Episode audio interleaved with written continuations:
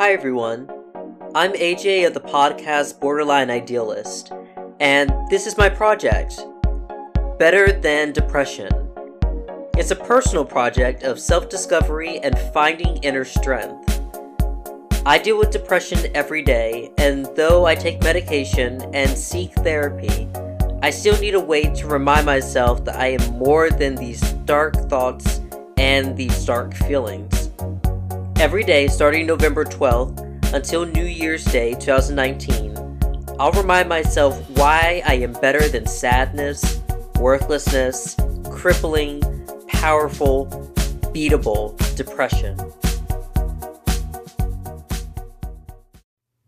Today is not the day to let depression depress me because I got a haircut.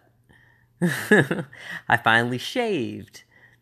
Um, I mean, just getting the haircut feels very freeing and makes me feel so nice. Uh, my husband Chris cut my hair. I, I've been growing out for a couple of months now. I guess I felt I, I, I didn't feel like cutting my hair because it kind of represented my depression. Overgrown, you know, holding me down.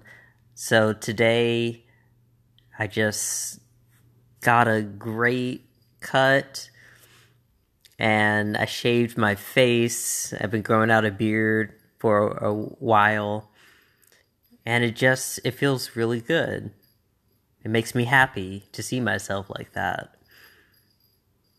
So, hey, AJ, let the little things make you happy and don't be depressed because you look good and you finally got rid of something that you were probably holding on to because it reminded you of depression, but you're so much better than being depressed.